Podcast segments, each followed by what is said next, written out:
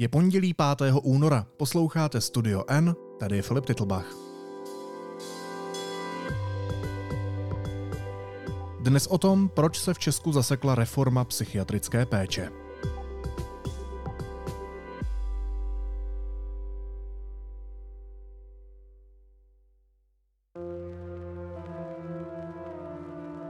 Česku stoupá počet lidí s duševním onemocněním. S úzkostmi nebo depresemi se jich tu léčí skoro 800 tisíc.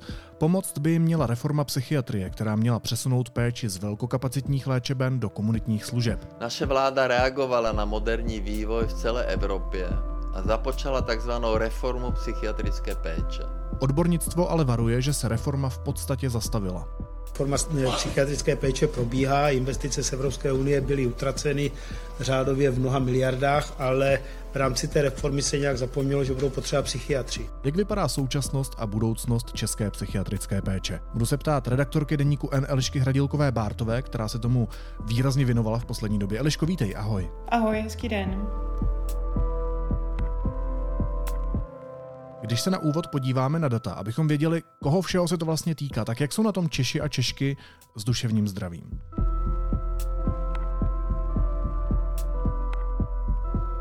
Tak ona, ta situace se výrazně proměnila v posledních letech. Eh, lze určitě jako to přičítat i eh, tomu, co se vlastně dělo, tak pandemii covidu, potom i tomu, že eh, začala válka na Ukrajině, že vlastně ta citlivost těch lidí nebo ten stres, který na ně doléhá, je mnohem větší než kdykoliv jindy.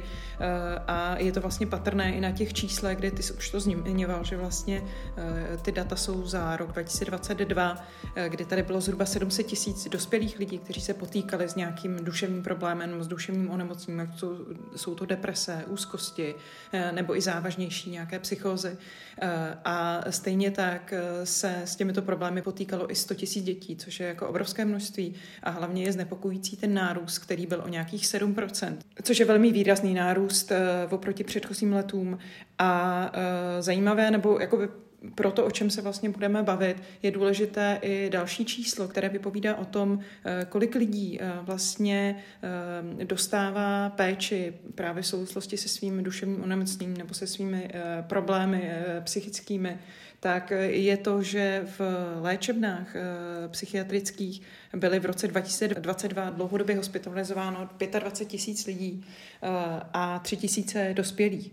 Takže to je taky jako velmi významné číslo a e, zajímavé je i vlastně podívat se na to, jak dlouho tam e, ti lidé e, ten čas tráví, že tam jsou lidé, kteří tam jsou třeba umístěni, umístěni roky, někteří tam v minulosti byli, trávili třeba celý svůj život. Takže to jen pro ten kontext, jaká ta situace v současnosti je. Wow, no tak to je několik problémů naraz. Tak když se podíváme na ten současný stav, bavili jsme se tady zhruba o těch 700 tisících dospělých lidí, kteří mají tyhle duševní obtíže, 100 tisících dětí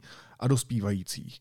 Ehm, na co oni v té praxi vlastně narážejí, když schání psychiatrickou péči, když, když prostě schání tu pomoc? Tak to jsou asi jakoby dvě odlišné věci. Jo. Jedna je, pokud na to budeme nahlížet jakoby systémově a druhá, na co se ptáš asi ty, jako čistě prakticky, jaká ta situace je teďko. Teď je samozřejmě jakoby velmi tristní v tom, že uh, spousta lidí se stěžuje na to, že ta péče, ať už psychologická nebo psychiatrická, v podstatě není dostupná nebo je dostupná velmi obtížně s tím, že ty čekací termíny jsou velmi dlouhé a to zvláště za situace, kdy eh, tady se třeba velmi zhoršil eh, stav dětí, respektive mladistvých, mladistvých dívek, eh, které mají problémy se sebepoškozováním a tam skutečně jakoby ten včasný zásah, ta intervence je potřeba co nejdřív a když se jí nedostává, tak se prostě ten problém prohlubuje nebo prostě to může dojít až do té, do té nejhorší fáze.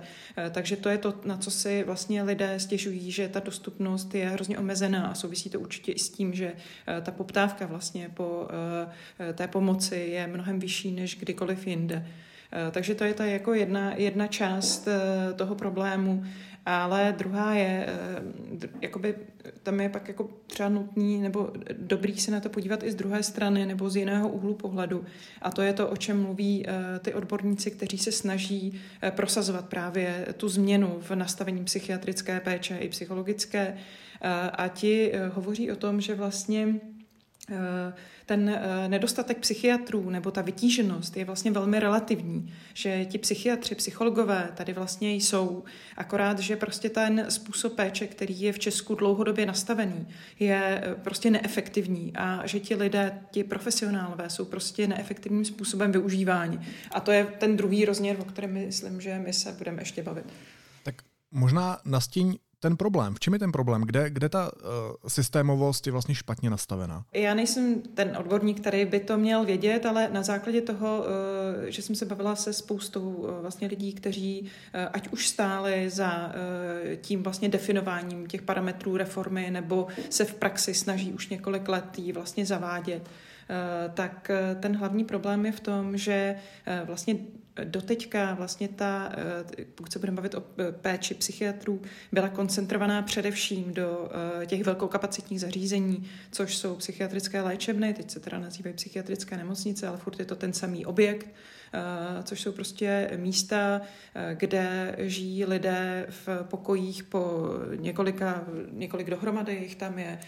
Vlastně ty podmínky jsou vlastně někdo říká třeba až nehumání nebo na hraně eh, nějaké humánosti a eh, vlastně stěžují si na to i ty lidé, kteří vlastně prošli eh, touhletou zkušeností, že vlastně ve chvíli, kdy je jim nejhůře, kdy jsou nejzranitelnější, jsou psychicky skutečně na dně, ta nemoc je, je, je paralizuje, tak v tuhle tu chvíli, kdy jsou opravdu jakoby na tom nejhůř, tak jsou umístěni do zařízení, který v nich tyhle ty pocity ještě víc umocňuje, kde nemají pocit bezpečí, kde vlastně je velmi těžké poskytovat individuální péči, zaměřit se na toho jednoho pacienta. Eh, takže to je jakoby považováno za jeden z takových relativně snadno rozpoznatelných neduhů eh, těch, těch velkokapacitních zařízení, eh, že ti lidé, kteří by měli dostat se do bezpečného, klidného prostředí, kde na ně má lékař čas, tak se jim dostává vlastně pravého opaku. A to je vlastně jakoby ten problém, kvůli kterému eh, se v podstatě začalo v Česku uvažovat o tom, eh, nebo eh, ne uvažovat, ale kdy se došlo k závěru, že je nutné tenhle ten systém změnit, který tu je. No dobře, a tohle je teda ten výchozí bod, který ale není nový. O tom víme už strašně dlouho. Ona, vlastně ta reforma psychiatrie začala vznikat už v roce 2012 a máme rok 2024. Tak co se za těch 12 let stalo? Co se za těch 12 let povedlo a změnilo? Tak tam, eh, co jsem mluvila eh, třeba s bývalým šéfem eh, psychiatrické společnosti, psychiatrem Andersem, tak on říkal, že vlastně hrozně dlouho tady nebyla vůle, že ty plány na to, jak to změnit, i, i ty návody vlastně na to, jak to dělat třeba ze zahraničí, tady byly, ale že prostě chyběla politická vůle hrozně dlouho. A přesně jak říkáš, vlastně vláda schválila plán reformy celé psychiatrické péče v roce 2013 ale začala se jako do praxe dostávat až v roce 2018. Eh, takže tam je prostě velký jako časová eh, jako prázdnota, kdy se v podstatě eh, nic nedělo, nebo kdy prostě pouze nějaký nadšenci nebo organizace, jako je třeba Fokus, se snažili to měnit, ale bylo to prostě, nebylo to systémové. A to se začalo měnit až v tom roce 2018. Jenže to, na co teď narážíme a co si zmiňoval na začátku, ten strach těch odborníků, že ta reforma se zasekla, tak ten přišel s nástupem ministra Vlastimila Válka na, na ministerský post, eh, kdy on od začátku vlastně to v podstatě jakoby zarámoval Eh, že eh, ta reforma je dílem Babišovy vlády v podstatě a postavil se velmi razantně proti ní a otevřeně v médiích opakovaně vystupoval proti této reformě a kritizoval ji. Takže vlastně od té fáze, kdy tady byl nějaký prostoj mezi rokem 2013 a roku 2018, kdy se v podstatě nic moc nedělo a potom, kdy začaly intenzivní roky, kdy se začalo i čerpat různé evropské peníze na, na tu reformu, tak v podstatě s nástupem pana ministra Válka ty odborníci mluví o tom, že se ta reforma v podstatě zasekla, zastavila a mají vážné obavy právě o to, že, že to nastalo vlastně ještě, že to koreluje s tím obdobím, kdy těch psychických problémů v populaci významně přibývá.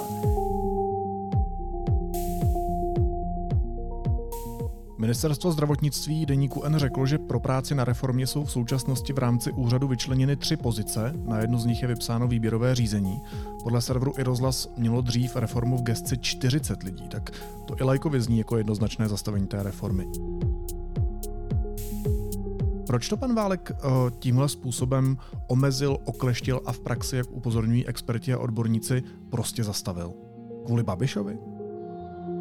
Tak ono ze začátku ono je taky jako rozdílné vnímat to, co říká sám Vlastimil Válek, když je teda ochotný o tom mluvit a tak ty vyjádření jsou velmi radikální, přesně to, co si třeba zmiňoval, nebo i pro Deník N řekl, že v podstatě uh, ta reforma vedla ke zhoršení dostupnosti psychiatrické péče, proti, proti čemu se bouřili, bouřila spousta odborníků proti tomhle vyjádření. Takže když mluví on sám za sebe, tak jsou to takováhle eh, jasná, uh, jasná vyjádření proti té reformě, ale když pak člověk pošle nějaký oficiální dotaz a odpovídá na to uh, nějaký odborník, tak je samozřejmě ten komentář jiný a je takový uhlazenější a obecně jakoby to ministerstvo tvrdí, že tu reformu podporuje, že v ní chce, aby se dál pokračovalo, ale vždycky je tam nějaké nenápadné, ale přesně to, co si ty zmínil, že třeba je dobré vidět to, že na to ministerstvu byl celý, celé oddělení, které se té reformě věnovalo. A teď jsou tam v podstatě dva lidé, kteří to mají na starosti. A spousta takových dalších signálů, přičemž třeba Eh, právě jak už jsem zmiňovala psychiatra Anderse, tak on říkal, že podle něj by naopak eh, bylo eh, vhodné třeba přemýšlet nad tím, aby bylo samostatné ministerstvo pro péči o duševní zdraví, že pokud je to prostě na to ministerstvu zdravotnictví položka prostě nějaká tisícátá první, tak je vlastně logické, že na to se nedostává ani energie, ani chuti nějak jako něco intenzivně řešit. Jo. Takže ta situace je podstatě eh, v podstatě se shodí na tom, že jako v současné době patová a že je jakoby důležité, že sice eh, to, co říká ten politik, eh, nemusí být někdy až tak důležité, pokud se ty dě- věci dějí v praxi, ale tady se spíš ukazuje, že to je obráceně, že tady skutečně, pokud chce stát dělat nějakou zásadní, a což tohle zásadní reforma je, tak zásadní proměnu toho systému, tak tam musí být jasná, jasně deklarovaná politická podpora a bez ní to v podstatě není možné. Dobře, tak ministr Válek tady zároveň prohlašuje, že reformu podporuje. Eh, tak na jedné straně máme teda politické žvásty, na druhé straně eh, máme data podložená realitou. Ale jak si tohle vysvětlit? V době, kdy evidentně eh, celospolečensky čelíme krizi duševního zdraví, ve chvíli, kdy je psychiatrická péče často nedostupná nebo, jak říkáš, nedostatečná, tak brzdíme reformu psychiatrie? Co, co, co je tohle vlastně za super nápad? Eh, tak ty odborníci, se kterými jsem mluvila, tak eh, ty to vnímají tak, že eh, ministr Válek prostě proto nemá jakoby citlivost, potřebnou citlivost pro pochopení, že je tohle zrovna ta priorita. On je schopen, je třeba popisují to tak, že on je schopen vlastně to rozkouskovat na jednotlivé problémy, jakože třeba právě máme málo psychiatrů a tak se začne řešit to, že budeme podporovat vzdělání psychiatrů, ale to je prostě běh na dlouhou trať ale že tu situaci jakoby není schopen nebo ochoten eh, vnímat nějakým způsobem komplexně a z jakých důvodů to je, to já si netroufám tvrdit. Každopádně ten eh, dopad je jasný a vlastně je tam ještě jako klíčová věc, na které je vidět, že, se, že došlo vlastně k tomu zastavení v podstatě. Eh, je to, že vlastně Eh, klíčovým eh, prostředkem pro to, aby k té změně mohlo dojít, aby lidé, kteří mají psychické problémy, eh, nemuseli skončit v psychiatrických léčebnách, ale aby jim byla poskytována péče v jejich prostředí nebo v komunitním prostředí, v bezpečném, v bezpečném prostředí, tak měly vzniknout Centra duševní zdraví, takzvaná CDZ. V návrhu reformy je, že do roku 2030 vznikne těch CDZ 100, ale eh, od roku 2022 eh, nevzniklo žádné další, takže jich máme prostě jenom 30 a e, vlastně ministerstvo e, uvedlo, že vlastně už žádná další podpora e, finanční z její strany tam nebude, což právě to právě byla ta rozbuška, kde ti odborníci se skutečně obávají toho, že, že ta reforma prostě nemůže jít dál, pokud prostě ministerstvo nějakým způsobem nepodpoří finančně vznik těchto těch alternativ, které by mohly jako fungovat místo těch rigidních léčeben, který tady máme. Pojďme se teda ještě na chvilku zastavit u těch, jak ty říkáš, CDZ, u té sítě Center duševního zdraví, které jsou páteřním bodem té reformy. Jsou to vlastně komunitní služby, které mají mít k dispozici nejenom psychiatra a psychologa, ale taky sociální pracovníky, zdravotní sestry, peer konzultanty a tak dál. Mě by zajímalo v praxi, co takové služby vlastně můžou psychiatrickým pacientům a pacientkám přinést, nebo jak, jak zásadně můžou pomoct k tomu zdravějšímu životu, nebo k tomu, aby se s tou duševní obtíží žilo líp, nebo aby se těm pacientům jí prostě podařilo zbavit? Tak zásadní tam je asi to, že přesně jak se jako říkali, jako důležitý je to, ten popis toho, že to je síť jo, a že ta síť je vlastně nastavená jako velmi vysoko. To znamená, že eh, pokud by si měl nějaký psychický problém, Eh, tak a věděl bys, že prostě v tvém kraji je třeba pět takových zařízení, eh, ty bys o nich věděl, věděl, bys, věděl bys si, že se tam můžeš vlastně kdykoliv s jakýmkoliv problémem obrátit. Necítil by se stigmatizovaný tím, že jdeš k psychiatrovi, nebo dokonce, že jako hrozí, že teda budeš, že skončíš třeba v léčebně, ale víš, že ti tam poskytnou konzultaci, že tam budeš mít bezpečný prostor pro to říct, co tě trápí v tu chvíli, kdy se to děje.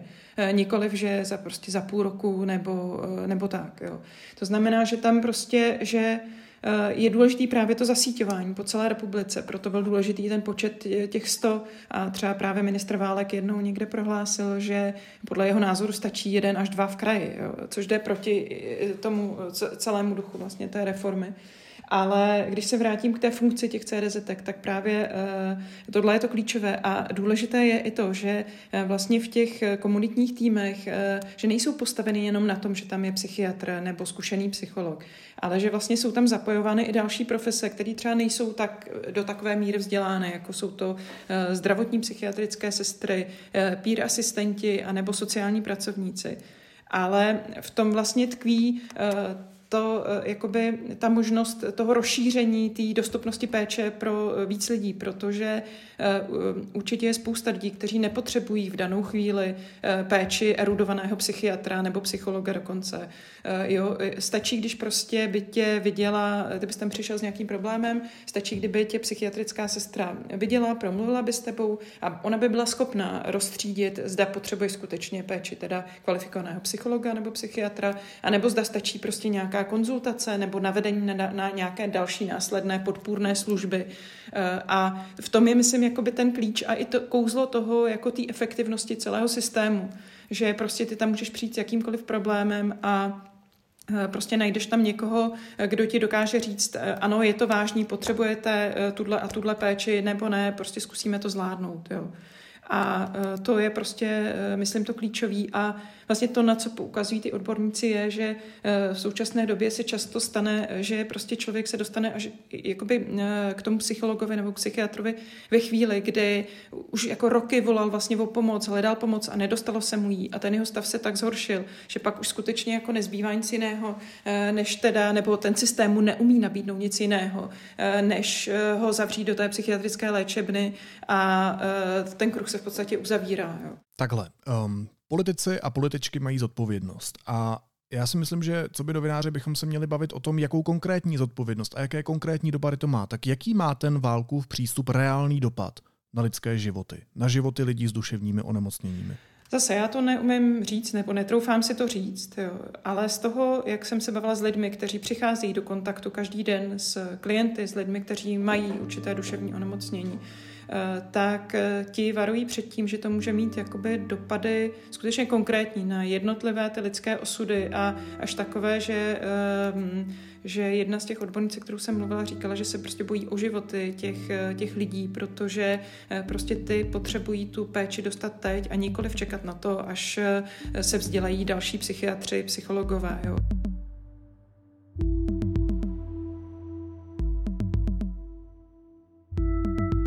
Že prostě tu péči je potřeba otevřít pro, pro co nejvíce lidí v tuhle tu chvíli. A to, jakým způsobem vlastně ty politici vlastně k tomu přistupují, že to, jako, že to nedeklarují jako svoji prioritu a e, nedávají tomu svoji jasnou podporu, e, tak to prostě může vést k tomu, že, e, že tady není jakoby motivace vlastně těm lidem pomoci nebo hledat nějaký způsob, jak by, jak by se jim dal pomoci hned.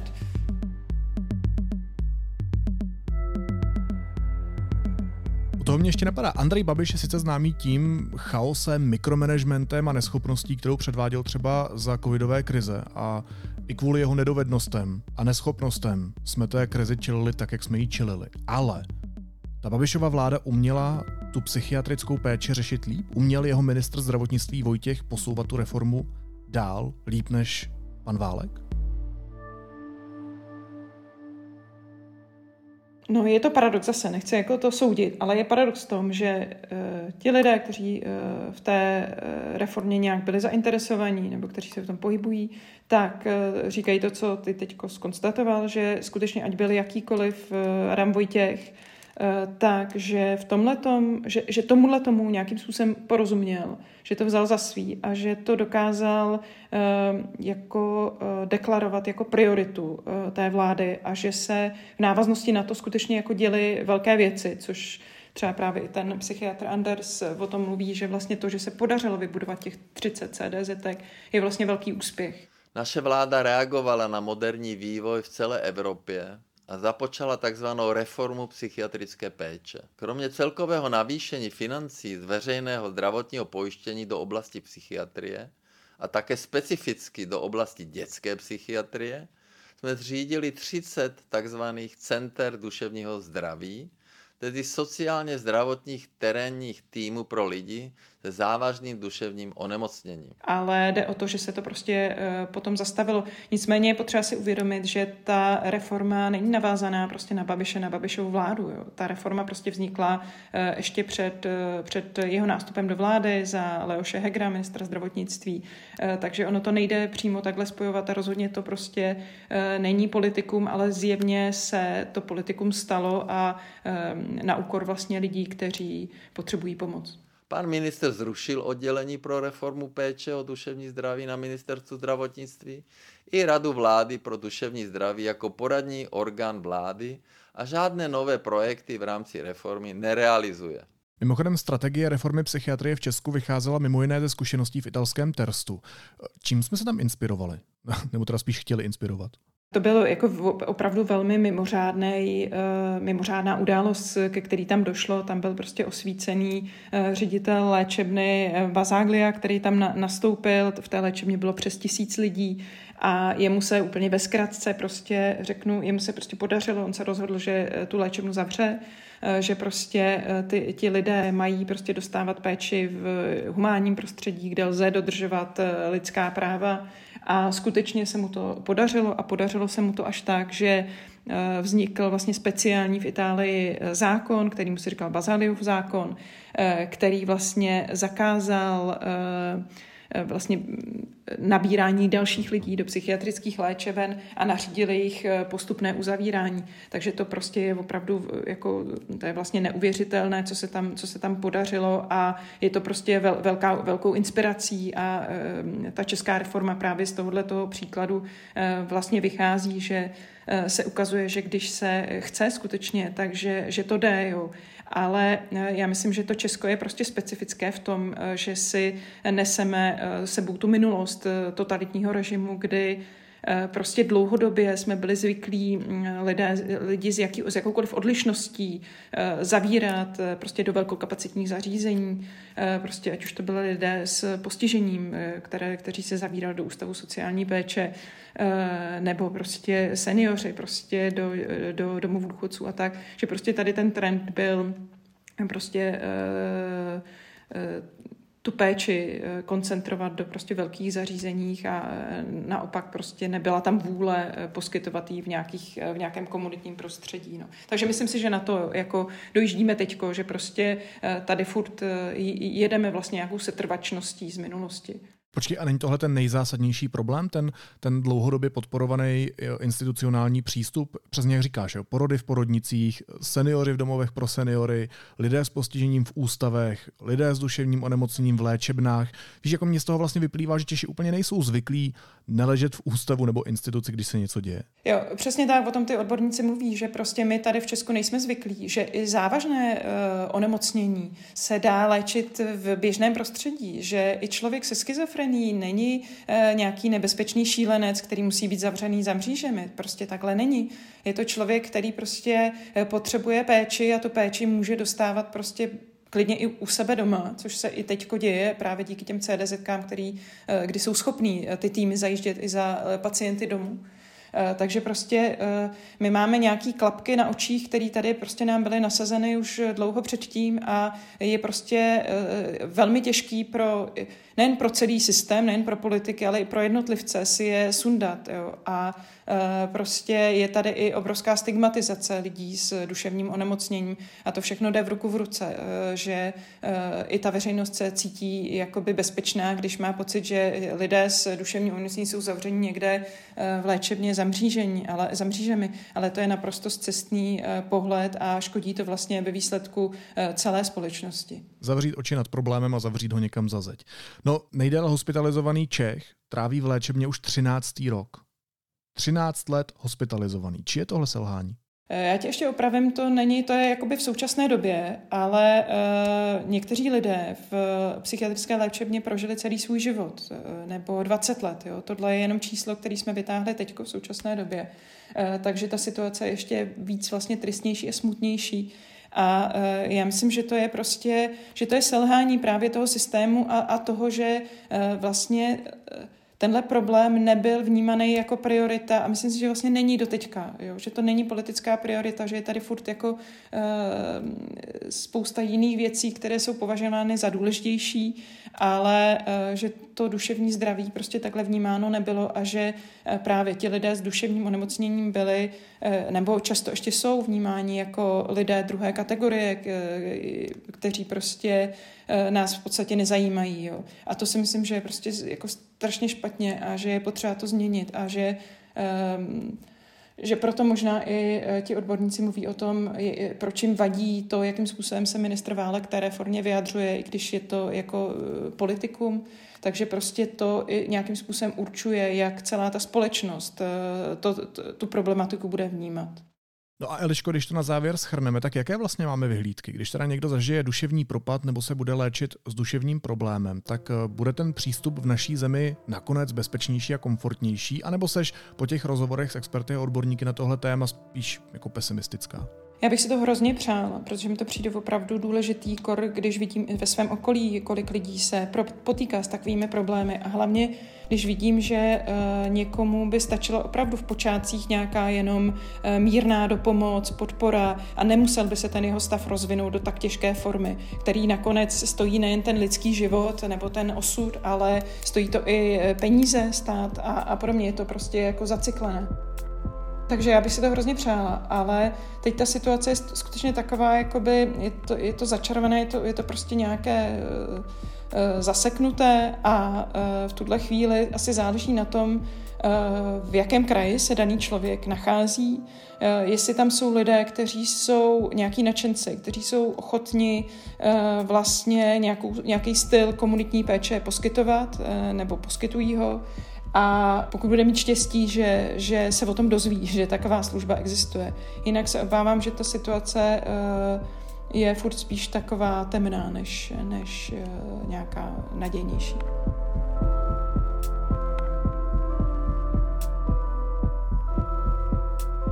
Takže selhávající stát opět zachraňují nadšenci. Redaktorka deníku N. Eliška Hradilková Bártová byla mým hostem. Eliško, moc ti děkuji za rozhovor, děkuji ti za to, že se tomu tématu věnuješ. A měj se moc hezky. Ahoj. Já děkuji, ahoj, hezký den.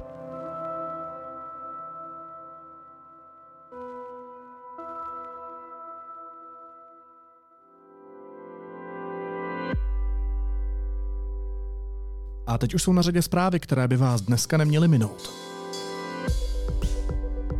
Volby by podle lednového modelu STEM pro CNN Prima News vyhrálo ANO s více než 33% hlasů. Druhá ODS by měla 13,2%, třetí Piráti 11,3%.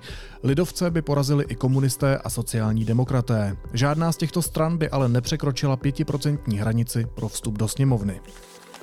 Evropská komise ve spolupráci s členskými státy Evropské unie dokončuje 13. balíček sankcí proti Rusku. Měl by být zveřejněn u příležitosti druhého výročí začátku války na konci února. Americké síly zahájily novou vlnu úderů, uvedli to podle Washington Post čtyři vysocí představitelé. Útoky se zaměřily na militanty Houthijů v Jemenu. Ti podnikli desítky útoků na obchodní plavidla a americké válečné lodě u arabského poloostrova. Pražská koalice jedná o zdražení jízdného v MHD. Jedním z návrhů je až zdvojnásobení ceny ročního kuponu. Ten stojí 3650 korun a nezdražoval se od roku 2015. A v Pražské Arše se v sobotu večer udělovaly ceny filmové kritiky. Získali je zejména mladší a začínající tvůrci se svými svěžími snímky nad těmi zavedenějšími, kteří se soudě dle nominací utkají v březnu na Českých lvech. Nejvyšším počtem cen byly oceněny snímky Přišla v noci a Tonda, Slávka a Kouzelné světlo.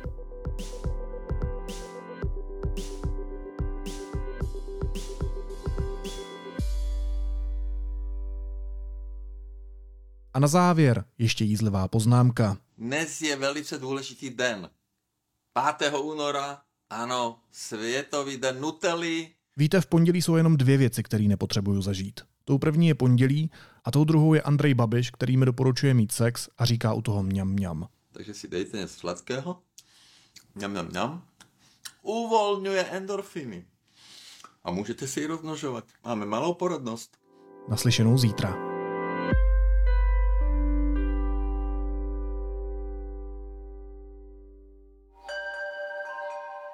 Já mám pocit, že se všechno mění, praská, že se něco prodírá ven, Psi se chovají divně. A proč vás to trápí? Mám pocit, že mi praskne hlava. Mm-hmm, mm-hmm. 30 divadelních událostí v devíti dnech. Jak to spolu souvisí? A to je fuk. 18 festivalových scén, to musím stihnout. Protože je to to nejlepší z nového divadla? Ano, 22. ročník festivalu Malá inventura. Od 20. do 28. února v Praze? Maláinventura.cz